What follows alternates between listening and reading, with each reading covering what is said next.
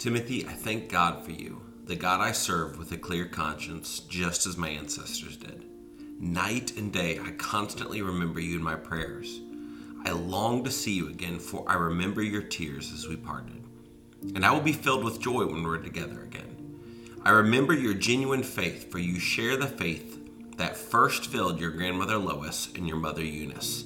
And I know that same faith continues strong in you. This is why I remind you to fan into flames the spiritual gift God gave you when I laid my hands on you. For God has not given us a spirit of fear and timidity, but of power, love, and self discipline. 2 Timothy 1 3 through 7. But you, Timothy, certainly know what I teach and how I live, and what my purpose in life is. You know my faith, my patience, my love, and my endurance. You know how much persecution and suffering I have endured. You know all about how I was persecuted in Antioch, Iconium, and Lystra. But the Lord rescued me from all of it. Yes, and everyone who wants to live a godly life in Christ will suffer persecution. But evil people and impostors will flourish. They will deceive others and will themselves be deceived. But you must remain faithful to the things you have been taught. You know they are true, for you know you can trust those who taught you. You've been taught the Holy Scriptures from childhood, and they have given you the wisdom to receive the salvation that comes by trusting in Christ Jesus. All Scripture is inspired by God and is useful to teach us what is true, to make us realize what is wrong in our lives. It corrects us when we're wrong, and it teaches us to do what is right. God uses it to prepare and to equip his people to do every good work. 2 Timothy 3 10 through 17. Stand with me one final time this morning? We are in a series that is called Building Blocks. In this series, we are looking at what does it look like to build our lives? What does it look like to build our homes? What does it look like to build our relationships fully on the foundation that is Jesus Christ. And we're looking at, we started in week one looking at just even that decision, as Joshua said before the entire nation of Israel, as for me and my house, we will serve the Lord. And then we've looked at like the importance of making that decision and what it looks like to prepare as we move in to that decision. And today we're going to look at what does it look like to take our lives and use them to be an influence and to help model for Christ. And so I'm really excited for the message this morning. I believe God has a word in store for us. And so let's go to the Father in prayer. Father, we come before you. We thank you for who you are. We thank you for your word. Lord, as it is mighty, it is powerful, it is true. Lord, it is inspired by God. It's useful to teach us, to equip us, to train us. And Lord, Today, I pray that you would grab hold of our hearts and our minds. And that as we center our thoughts on you, Jesus, that you would shape us and mold us into, Lord, what you have called us to be. We give you thanks. We give you praise in your name. Amen. Amen. Before you grab a seat, if you will turn to the person next to you and tell them what was your favorite childhood toy? Your favorite childhood toy. Three, two, one, go for it. I have found that each of my kids is different. Jason doesn't really like to play with toys at all. I think I've wasted any money almost ever spent on buying that. I should have just got him a cardboard box. Um, I think he had more fun with like the wrapping paper and the, box. you know what I'm talking about?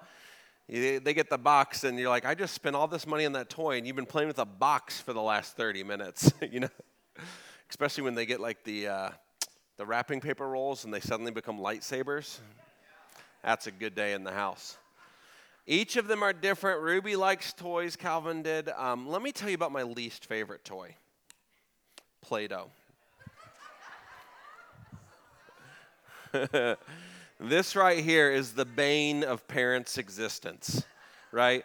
Like, um, for a span of time, it seemed like everybody would buy my kids Play Doh. And, like, uh, uh, we just made a rule in the household because I, I'm not Christ like enough to be around when they play with it. So, um, Play Doh is played with when dad was not home, right? because I got like the entire time they're playing with it, like the, the, every ounce of me is wanting to just go around and pick up and clean up. And I'm like, it's getting in the carpet, you know? and then, oh, and then they mix the colors. Mm. It goes from gorgeous blue to like poop brown. You know, it's just, it's awful.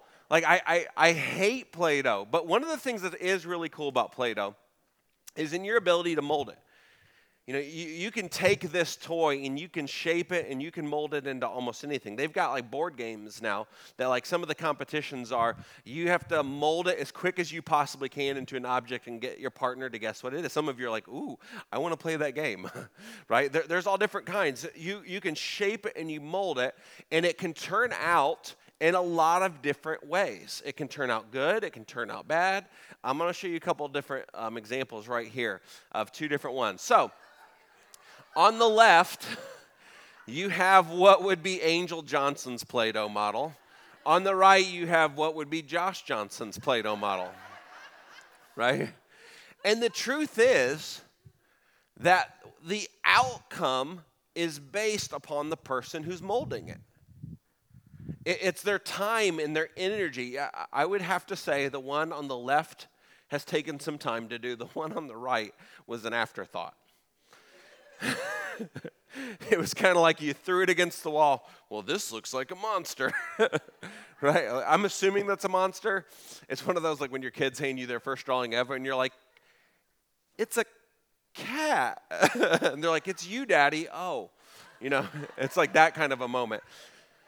You know, and the truth is, is that when you think about the concept of molding something, it's your hands touching it. It's you're bending it, you're applying it, you're molding it, you're arranging the pieces to, together with intention, with purpose, with preparedness and design. I can tell you something that that picture on the left, someone really thought through what they were going to make and they took their time, they got their hands into the mold, and they slowly and carefully pieced that together into the incredible work that it is.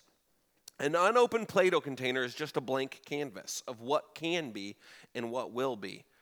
You know, a great creation, it takes time, continual work, thought process, planning. It started and restarted. And whenever it wasn't right, it went back to the drawing board and pieced it back together again, thinking of it, using tools constantly in the process.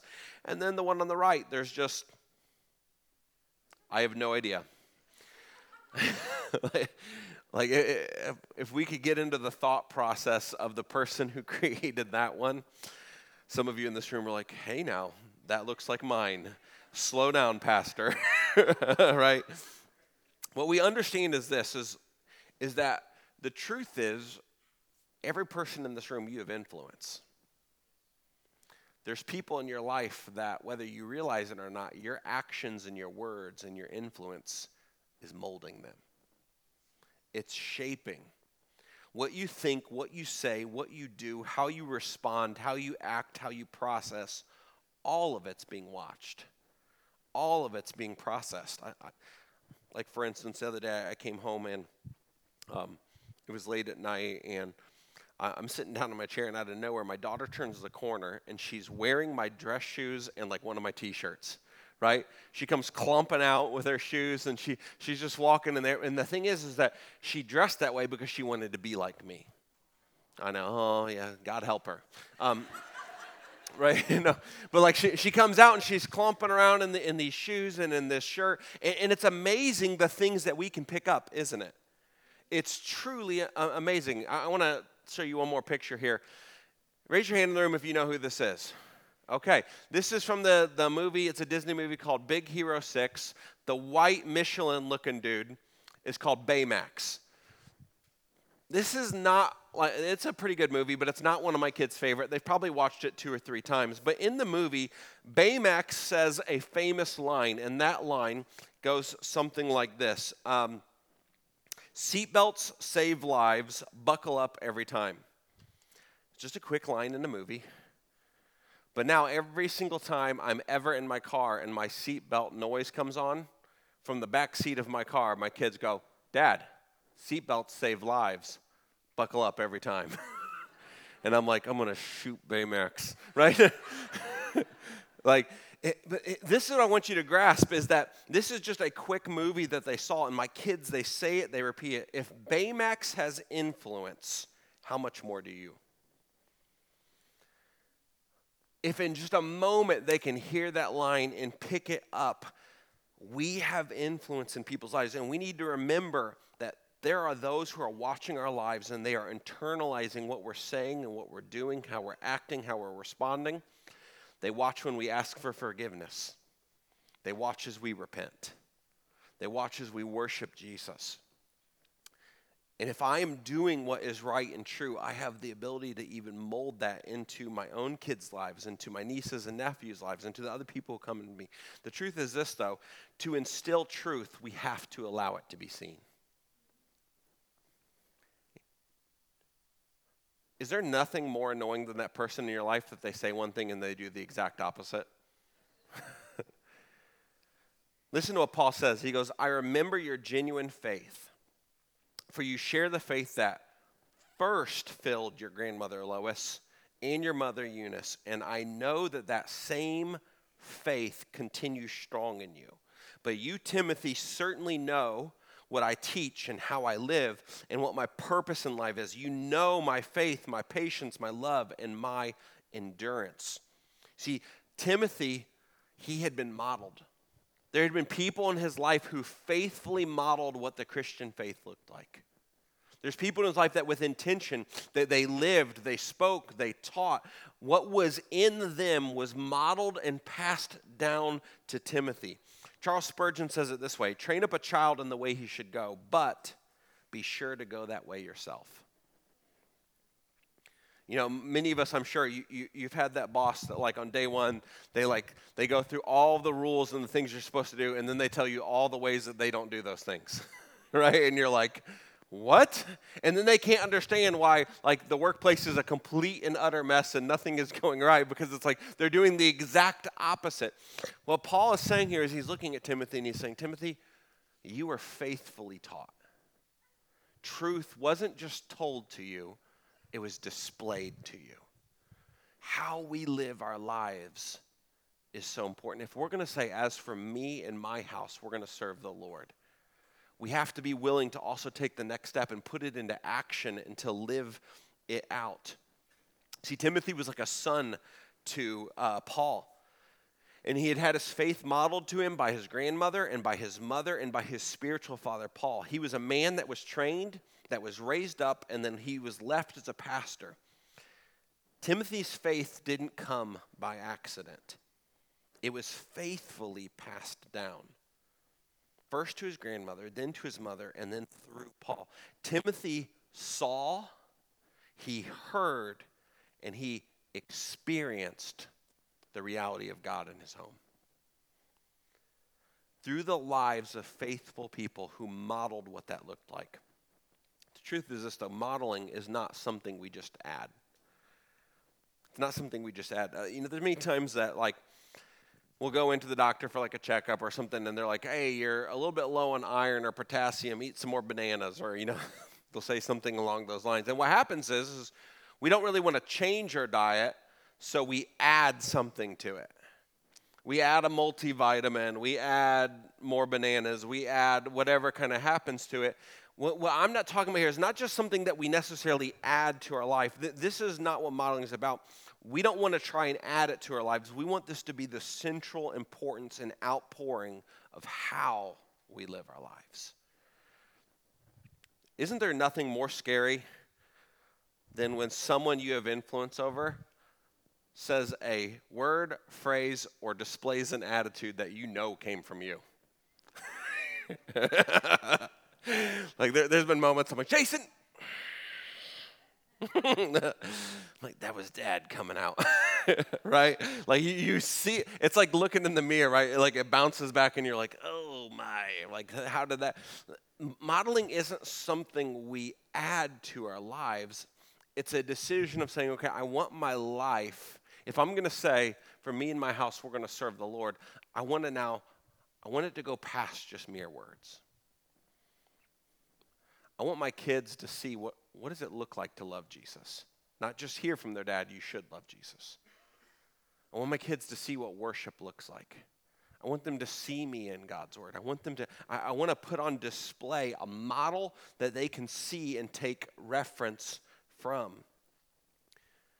See, the truth is this, though we, we rarely see the power or the importance in the moment. We rarely are going to see the power or the importance in the moment. We talked a little bit about this last week. Can I just be honest with you? Most of the time that you choose to model God faithfully, the most of the time, whenever you choose to maybe do family devotions or pray or, or do something like, there's not going to be, I wish I could say it would happen, but it's not. I'm just letting you know. There's not going to be this profound moment where your kid's like, oh, right? Well, thank you, mother and father, for modeling that for me, right? It's not going to happen, right? Like, in fact, more often than not, family devotion is going to leave you walking away like wanting to rip your hair out, like, that didn't go well. Right? You, you go time for, uh, you, you, go to your kid's bedroom at night and you go maybe, hey, let's, let's pray. What, what would you like to pray about? And they're going to give you the most harebrained, off the wall prayer requests. Right? If you've ever worked in kids' church, you get some interesting prayer requests, right? Pray for my dead cat that died seven years ago, please, right? And you're like, okay, I don't know how that works, but we'll give it a shot, you know? but it's not gonna be, you're not gonna see in that moment the power of what modeling really does. You're gonna, in fact, often more than not, feel like the person you're trying to help influence isn't really getting it most of the time when you faithfully live out modeling, it's not going to feel profound. You're going to walk away going, wow, that devotion, that prayer time, that reading scripture, that singing worship songs, that serving in the church, that coming to church, that loving each other well, loving other people well, that loving our neighbors well, it didn't seem too powerful. Most likely, it might feel bland. You might even feel annoyed or even frustrated. And that's why we don't base it off our feelings, we base it off of truth. Because modeling over time creates power. Modeling over time creates power. I have in my hand a football. Can anyone in this room catch? I love it. There's some brave, there's some brave people in the room, all right? All right, so, so here's the thing. Say what? Everyone's like, don't do it. Pastor, don't do it. Just don't trust him. It's not good, right? No, no, we're good. We're good. I'm going to pass it to Red because it's safest. He's, he's in the front row. So, so here's the thing since the earliest age that I can possibly remember, I've been throwing a football. Um, I, I, I, love football. I love the game of football. I love playing football. Um, I, every time I get a chance, I'm, I'm usually I try to be the quarterback because I, I just love doing it, and I'm right-handed. I have, if I was a betting man, I've probably thrown a football close to 10,000 times, if not more. Red, you ready to catch? So here we go. So right-handed, I can throw to Red, and he can catch. Start right back here, real quick. All right. Woo! Hands aren't as good as the throw. Um, right? But but here's the thing. So I could do this all day with him. I could sit here, throw, throw, throw, go back and forth. Keenan's back in the sound booth, like, just whip it. Don't care about the fact there's a TV behind me. Just do it, right? Now that's right handed. Ready for left handed? Everyone in this room, you are in danger. No, I'm not going to do it. Listen, if I throw left handed, I look like an absolute, like, person who just got hit by a rock and forgot who they are, right? I'm like, right? You know, because I don't throw left handed, right? like, I, I can't do it. Like, honestly, I could be three feet from red right here, and I promise you, there's a good chance, second row, you're catching it to the face. That's why I'm not doing it. I care about your safety in this church, right? Right handed all day long. I could go almost anywhere in this room because I have the repetition, repetition, repetition. But here's the thing I don't remember any of those previous throws. But all of those throws build up to the moment I can throw it to red and I have no worry anybody else in the room is going to get hit. But if I go left handed, that's a different story. See, the truth is this the reason my le- I can't throw with my left, it, it's not there. I don't have the consistency. I don't have the discipline. I don't have the continual times of doing it. Those moments whenever you faithfully model what it looks like to live like Jesus, it's going to be like those, those times where you're practicing throwing. You don't remember it. But in that moment when the receiver's going long and you throw and you hit that pass and they catch it, that moment is a response and outcome of all the previous ones that come to that. And there's going to come a day when that person that you face, listen, again, in that moment when you're living it out as a family, when you're living it out in a relationship, when you're living it out as like yourself, eh, you're not going to feel it in that moment. But when that decision comes later, it's just like Baymax. It comes back to memory because it was faithfully modeled to them. Over time as you faithfully live out as a family what it looks like to make and say as for me and my house we will serve the lord. Over time there's power that develops. There's strength that comes from that. The power and effects will never be displayed in that moment the moment you choose the model. It will be displayed in the moment then when they face that decision that temptation that choice that hard moment in life where it feels like everything's breaking. See, the question we have then is well, what makes up modeling? Listen to what Paul says to Timothy here. He says, But you, Timothy, certainly know. Notice how many times he says, You know. You know what I teach and how I live and what my purpose in life is. You know my faith my patience, my love, and my endurance. You know how much persecution and suffering I've endured. You know how all about I was persecuted in Antioch, Iconium, and Lystra. But the Lord rescued me from all of it. Timothy could know because Paul chose to show. Timothy could know because Paul chose to show. He brought Timothy into his life.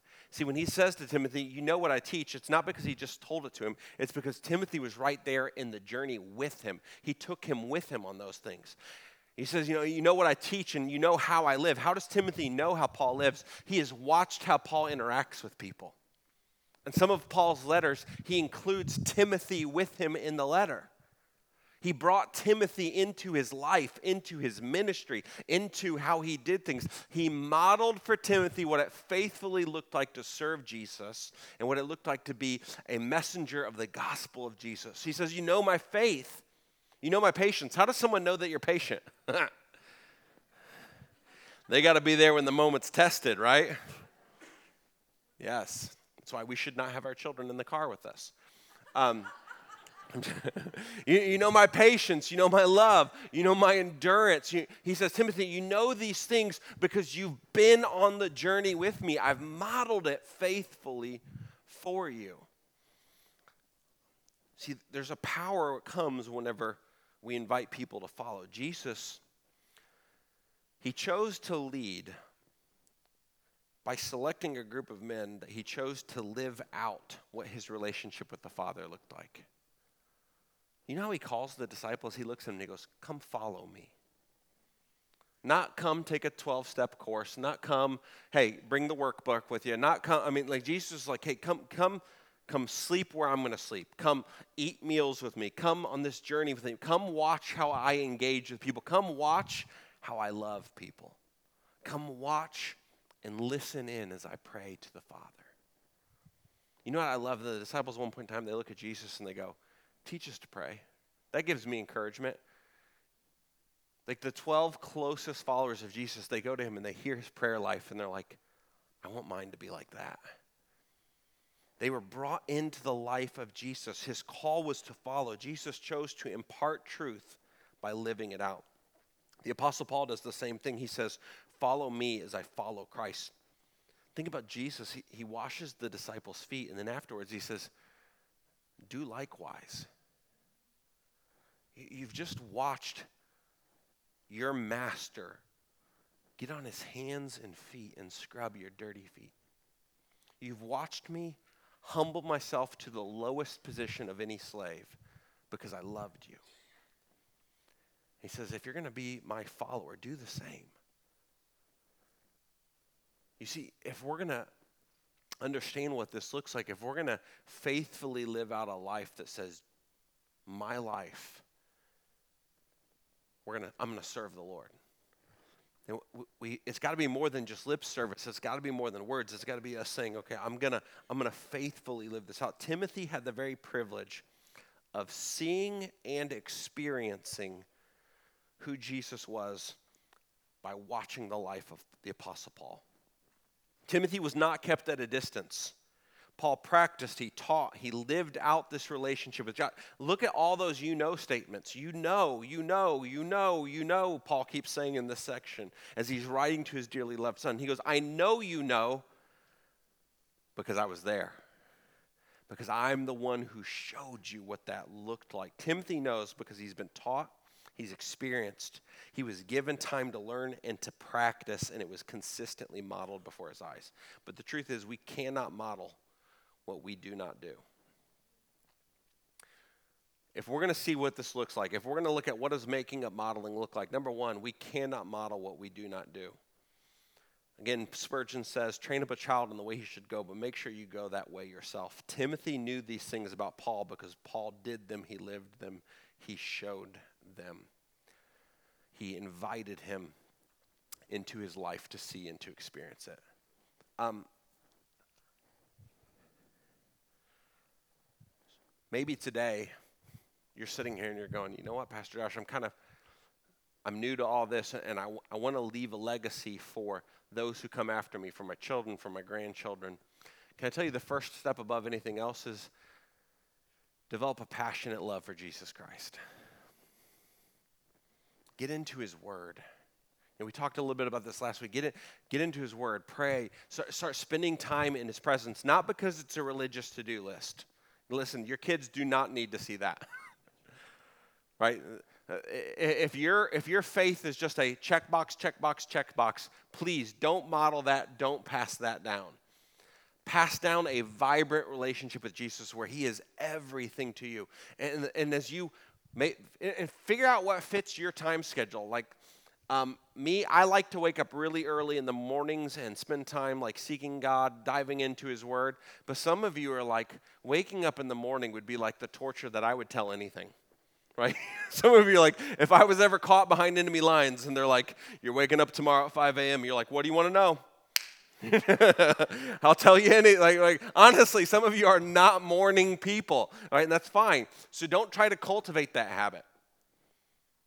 Cultivate that habit not in the morning, but in the evening when you like to stay up. Maybe that 11 o'clock to midnight hour becomes your time to really seek the face of God. Find out what works for you. But the thing is this we cannot model what we do not do, so we need to get it into our lives. Second thing is, if we're going to model, we need to allow those who we are influencing to see and to experience what we've placed into our lives. Modeling is putting into action the decision. As for me and my house, we'll see, we are going to serve the Lord. You know, last week we said if it's a priority, we're going to find a way, and if it's not, we're going to find an excuse. I love this. Um, Paul looks at Timothy and he says, You saw and you experienced the faith through my life. I'll never forget as a kid, um, my dad taking me to uh, some Promise Keepers of events. I remember going with a group of men and just thinking it was the coolest thing in the world to be next to my dad and go on this trip and drive and go into the stadium and I watched him worship. I watched him pray. I watched him open his Bible. I remember Saturday mornings waking up and seeing my dad study, getting prepped, and getting ready for the upcoming weekend because he was a Sunday school teacher. Um, when I was 13, um, I did a paper route um, because I really liked to play paintball. if you know anything about paintball, it's an expensive sport. yes. And so, like, I, I, wanted to play as often as possible. So I remember at like the earliest age, like, I, we were in Medina, Ohio, and like the snow would get up to like almost your knee, and then it would freeze at the top. So when you'd be walking across it, it would like slice your legs. And I remember getting up at 5 a.m. and I'd come down the stairs and I'd hear my mom in the living room praying over me praying over my brother, praying over our future spouses, like calling down heaven, and Lord, did me and my brother need it? but those prayers, see, the truth is this is that I learned to pray because I saw, I heard, I experienced, and I was also invited in. You know, I, one of my favorite things about um, my, my kids is that like when we go to like pray over a meal, it's not usually mom and dad that pray, or whenever we pray even for something, like it's usually my kids. We have them do it because I want them to experience it, right? I want them to see it in my life and then kind of move into it. My mom was even talking on the drive here today. They saw a semi truck that had flipped over and gotten like twisted up, and she asked Jason, "Hey, can you pray in the back seat?" And he just started praying. See, we need to create those moments where if we're going to truly model it, we need them to be able to see it and experience it in our life. But then, secondly, we need to live out love. This is not easy. we need to live out love. One of the greatest moments that we can teach and model and influence is when it's the hardest to love. As we faithfully create experiences for those we have influence over to encounter, to hear, and see what it looks like to love God and to love others, we bring them into that moment. I remember as a kid um, serving in church. As early back as I can remember, I remember setting up tables, setting out communion. I, I remember watching my parents serve in youth ministry and kids ministry uh, my dad on the board in Royal Rangers, they taught us sports. They brought us into different experiences. One of the things that we did for many, many, many years in our family, and this is uh, our whole extended family, on Christmas morning, we would wake up and we would go and we'd serve meals through the Muncie Mission. We would drive around town on Christmas Day before we even had a chance sometimes to like open up our presents, and, and we would go around and we would just faithfully do the best we could to live out love. You've heard me talk about even our experience during the, the height of COVID. One of the things we did as a family, we went out and bought toilet paper and hand sanitizer and things like that. And we just took Jason to random strangers and random houses and we're like, hey, we're going to knock on the door, hope we don't get shot. And then um, once they open it, we're going to give them the package and say, we just want you to have this because Jesus loves you. What can we do to faithfully live out the love of Jesus? Around us.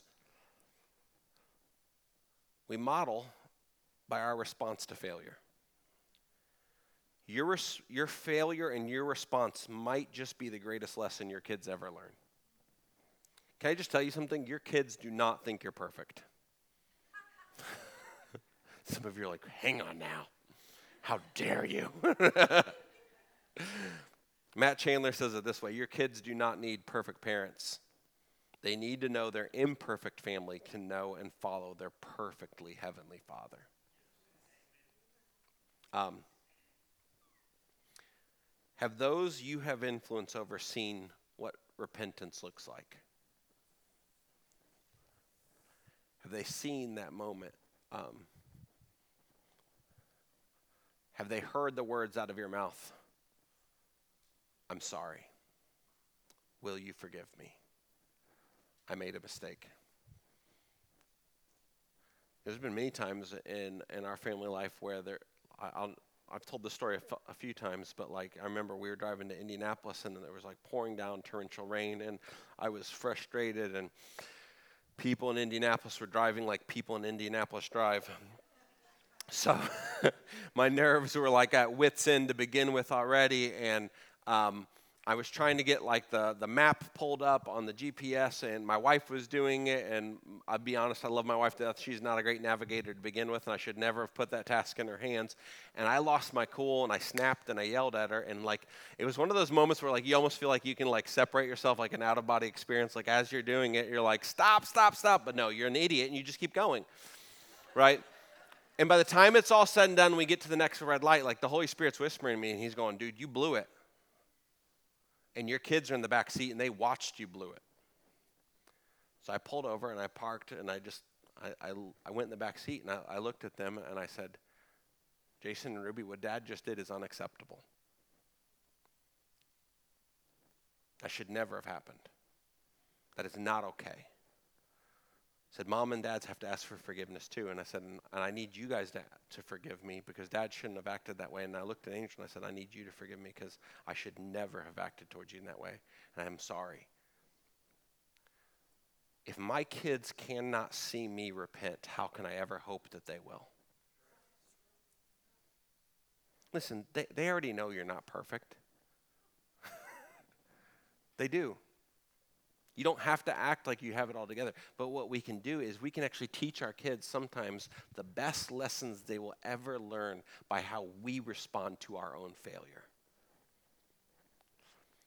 One of the greatest signs of true discipleship is a heart that is quick to repent. Saying, God, will you forgive me?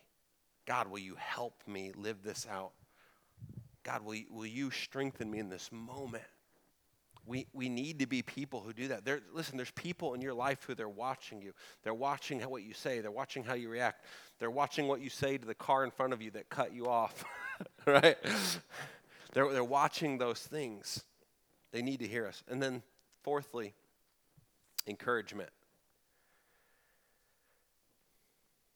Encouraging them when we see, when we hear, or when we're told that they're modeling it well because what gets, report, what gets rewarded gets repeated. I love this. Pastor uh, Craig Groeschel, he, he says it this way when it comes to the, the avenue of encouragement, it's actually the opposite of the avenue of criticism. You've heard your mom say it since you were young. If you don't have anything nice to say, don't say it at all, right? The opposite is true in regards to encouragement. If you think it, say it. There's so many times we hold back life giving words for people. Like we, will think something good or positive about them, or we'll even see something like in our kids, and we're just kind of like, oh, that's sweet. We, we need to get really great at like applauding that, speaking it out, saying like, hey, I'm so proud of you for sharing that Torah. I'm so proud of the way that you like had a hunger and desire to come to church. I'm so proud of watching you worship Jesus. Like, we need to be some of the best encouragement in our kids' lives because I, I know that everyone in this room knows this, but you've got some wounds. And you've got some wounds from some things that people have said to you, that they go deep. I'm talking like deep. That whole sticks and stones might break my bones, but words may never harm you is a flat out lie. Flat out lie. The truth is that some of our biggest wounds, they're not the physical injuries we've had. I've broken lots of bones, I've torn tendons, I've, I've done some stupid stuff, but can I tell you something? I would take almost every injury I've ever had over some of the things that people have said. But what if the person who's modeling for them is the words of God, speaking life and hope, encouragement, into those tough seasons. I bet you more than anything, there, there, some of you, you're here in this room today because somewhere along the line, someone encouraged you and it was like a shot of adrenaline to your heart. I'm here today in ministry because there was a group of people, not one, not two, but there was many that like in key moments in my life, like they spoke right in that season, right in that moment and it was just like a breath of fresh air. See, when we model what it looks like to live like Jesus, we got to be great at encouragement. We need to speak truth into their life. So the question then becomes well, what does modeling require? Number one, we need to bring those people close to us. For Timothy to know what Paul thought, what he believed, what he taught, how he experienced persecution, he could only do so if he was close to Paul. As Timothy got into his life and as he witnessed this, things changed. See, there's people in your life that you need to bring them maybe one step closer. Bring them into the things that you love. Bring them into your passions. Let them see why you made a choice. Let them see how you handle failure and disappointment. Let them hear, feel, and experience your repentance. Let them see your love for God. Let them see how you love other people. Let them see how God is a part of every aspect of your life. Bring them into your passions. Maybe it's cooking or cleaning or chores or, or hunting or yard work or, or whatever it may be, bring them into your passions, bring them along with you, and then find ways to show them what it looks like to love Jesus in the midst of those passions. If it's not your passion, don't bring them into it with you because that's where you're going to be tested, right?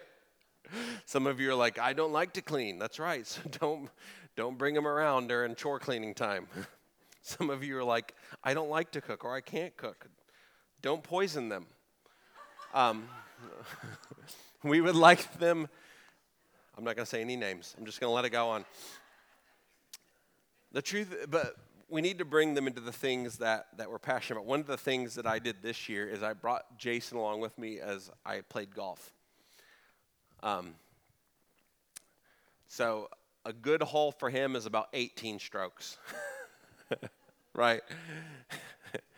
It's a, it's a slow, methodical. We are, it is not a race or a sprint. It's more like a marathon. But you know what? The truth is that by the time we finish, usually with the day, I have had so many opportunities to have deep talks with him that I had because I brought him into something that I'm passionate about. Uh, my kids now, one of the things that I often do when I'm studying is I'll go to Panera and I'll wake up early and kind of go there and um, on like a Friday and Saturday, and my kids, um, they like beg to go with me.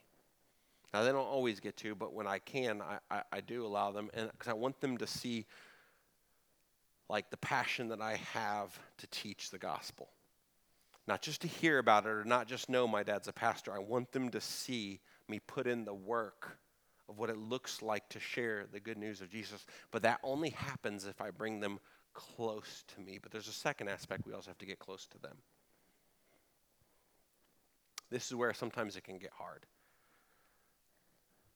Where we engage in their passions, where we step into their world, where we bring ourselves even when it's inconvenient and tough we realize the fact that we're there means the world to them. I will never, ever, it's one of the most strongest memories I have. I will never forget. When I was in high school, we went to the state championships for soccer, and my dad drove to Columbus, Ohio on quite possibly the coldest day of my entire life. It was to the point where, like, as we would come off the field, we were wearing like two hoodies underneath our jerseys. We'd come off the field, we would wrap ourselves in blankets and a coat, and we wouldn't even watch the game. We were just shaking, shivering. And my dad stood on the sidelines that entire day like a champ and watched us get spanked. right? I will never forget that day because, like, and, and then the ride home of being able to have that, the conversations the conversations with him. Um, and we need to do that. We need to engage into their world. We need to step into those things that they're passionate about. Um, with my daughter, one of the things that I'll often do is I'll take her like on a daddy date, and we'll we'll go to some place that she kind of wants to do. I'll give you one more instance of like even my parents coming into our world. Um, actually, I'm going to give you two quick stories because they're both really good.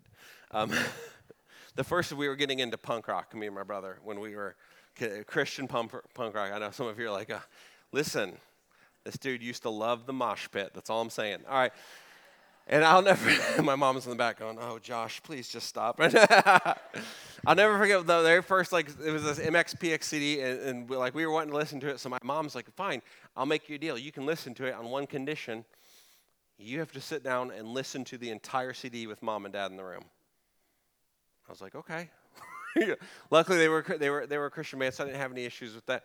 But a, another great one that I had is we went to um, we went to this uh, this this concert that had like two semi-Christian bands and then two that were pretty. Um, let's just say they were out there. And um, I didn't know that at the time because the one band I had no clue anything about them at all whatsoever. I'm like 16 at the time. So my mom acts as like our driver. She takes us there and then she stays for the concert. And you, you want to talk about a learning experience. When you are in there listening to this concert and your mom's in the back and then that band comes up that you should have done your research to know who they were, and your mom, who's like Jesus' sister, is in the back and there's like. Let's just say I spent like half that concert in the bathroom just going, Jesus, take me now. Like, it's it's fine, God. Like I've I've lived a good life. It's been um, you know, like, right? But but here's the thing though. Listen, what I loved about that is my, my mom, like, she became part of that. And like that made for an interesting conversation on the ride home.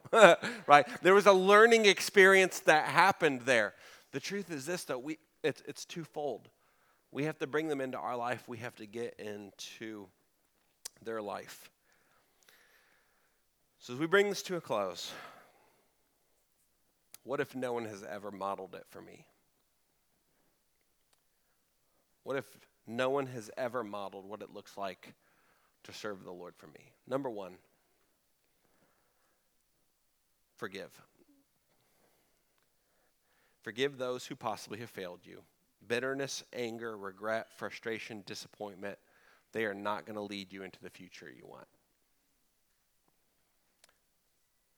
Forgiveness is the key that unlocks the beauty of your future. But along with that, I need to ask the question what if I haven't? The number one, we need to ask God to forgive us. But number two, we need to forgive ourselves. We are great at beating ourselves up. We are great at looking back and going, I should have. What if I? I'm. Regret binds us to our past decisions. Faith propels us into our future. Some of you here today, like, you might be going, like, Pastor Josh, like, I've already missed the boat. No, you haven't. No, you haven't. You have every opportunity from this day forward to live out a faith that will affect those you have influence over. See, the enemy wants to do this. He, he wants to, if I can undo this, you, you would think as many times as I've put these chairs together, he wants to treat this chair like your past. And he wants you to sit in it and think about it and go, man, I can't believe I missed that opportunity. And I can't believe I did that. I can't believe I said that. I can't believe I acted that way. And I didn't do this and I didn't do that. And, and what we don't even realize is as we're doing that, we're sitting in the chair and the enemy is taking his, he's just wrapping us chain after chain after chain after chain after chain to the chair. And we're bound to that moment, that past, and to that regret, and to that failure. And we start thinking like, well, I can't ever, I can't ever get out of here. It's always going to be this way, and it's always going to be the same. Nothing can ever change. And I've already done too much damage, and, and we're great at saying all these different things, but just please hear me out for a second. Last time I checked, we, we serve a God who raises the dead. Last time I checked, we serve a God who looked at an entire sea and said, You know what? I would like my people to walk through on dry ground. Boom! Waters raise up like a wall, and the nation of Israel walks across on dry ground. The last time I checked, we serve a God who consistently has reversed the effect of years and years and years of sickness and disease and pain. You remember the story of the woman with the issue of blood? She had suffered for 12 years. And in a moment, the power of Jesus freed us. Listen, the truth is this it's not just those, it's, what if no one's ever modeled it for me, or what if I haven't? Uh, you need to forgive those, but you also need to forgive yourself. Go to God and say, God, please forgive me for the time I've missed, but will you, will you rescue my future from this day forward? Because if you stay here and all you think about is what you could have or should have done, listen to me, your future is inaccessible. But if you will say, God, will you rescue me? Will you free me? And will you use me? Listen to me. God loves that prayer. He goes, Oh, yeah. Come on, son. Come on, child. Come on, daughter of the king. I've got you. We've got this. God can change any story in a moment. Every person in this room who has encountered Jesus, their testimony is this I once was, but then Jesus. Right? You are not bound by your past. You are set free by the blood of Jesus. And he looks at that chair that once bound you and he goes, No thanks. My son and daughter, they run in freedom. Some of you are going, I just feel like that maybe they could never change. Give God a chance. Display the love of Jesus. Model it. Number two, what if no one has ever modeled it for me? Number two, find. Find someone who is passionately in love with Jesus, who is faithfully living out the Christian life, and follow. Look for someone who is willing to live out what you aspire towards. Someone who is, maybe if you're single, find out someone who is faithfully living the single life. If you're married, find out someone who is faithfully loving their spouse. If you're a parent, find out someone who is faithfully pointing their children towards Christ. If you're a grandparent, find out someone who is investing in their grandkids and who is continually pointing them to Christ. Find someone and be like, hey, can I just watch for a little while? Find your Paul. Timothy knew, not because Timothy had all the smarts in the world, not because Timothy had all the experience. Timothy knew because he faithfully watched it lived out in Paul. Find your Paul. Engage in them. Find them. Number Number three, ask and invite. Ask them for wisdom, ask for guidance, ask for advice, ask for suggestions, ask for tips. Find out what worked for them, what worked out for their relationship, what worked out for their family, what, what worked, what didn't work. That's another good one, right? I need to know many times hey, what didn't work? Um, how would they have done it differently? with each person that they were influencing and then listen. Listening is the key. Don't just assume you have it all and you want them to applaud your efforts. Instead, take notes, listen, and adapt it to your family's situation. Watch and listen. Number four, put it into action. Do something. Make a plan, put it into place, live out your life of love towards Christ. Be consistent and don't give up. And listen, you're going to want to give up. There's going to be moments where it's exhausting. Again, I, am promising you this as you faithfully live this out, 99% of the time, it is not going to feel easy, comfortable, or profound. It's just not. When you're sitting there and you're trying to teach your kids how to pray, listen, they're going to be all over the place.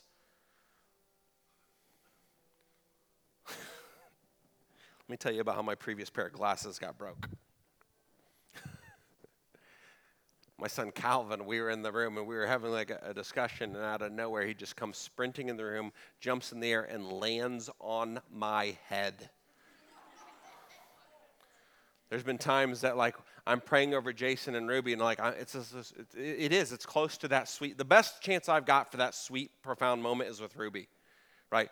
I'm in Ruby's room and I'm giving her a hug and she's like, pray, daddy. And it's this really cute, sweet moment and I'm praying for her. And it's like this moment, you know, and, and out of nowhere, Calvin is like on a dead sprint and he just launches onto my head and he's choking me. So now my prayer sounds something like this God, we right.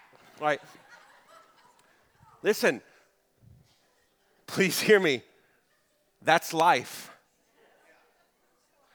You're not going to most of the time have that deeply profound moment where the heavens open and there's halos in the room and the and you just get all the mushy feeling. It's just not that's not. But that's okay. Listen, when you're practicing sports in practice, does it ever feel like game day? Usually not. So be faithful, put it into action. Be faithful, put it into action. Be consistent, don't give up and don't think it's not having an effect. It, I can promise you, it's having an effect. And lastly, and I'm done,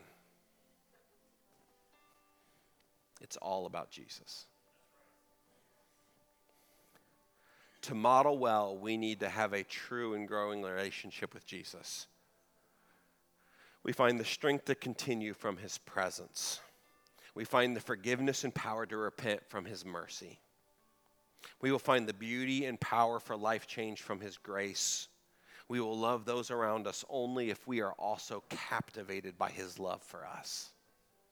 Modeling is nothing more than just love being lived out faithfully. Showing, speaking, displaying, acting, living out the love of God. Showing what it looks like to love God with all of your heart, soul, mind, and strength showing what it looks like to accept and receive God's love, showing that we can only love ourselves truly if we've accepted Jesus' love for us, showing what it looks like to faithfully love others. It's allowing the love of Jesus to flow into us and through us. The greatest testimony of the gospel is lives changed and stories altered, and that only happens when we are captivated by Jesus. It has always been, it will always be. It is all about Jesus.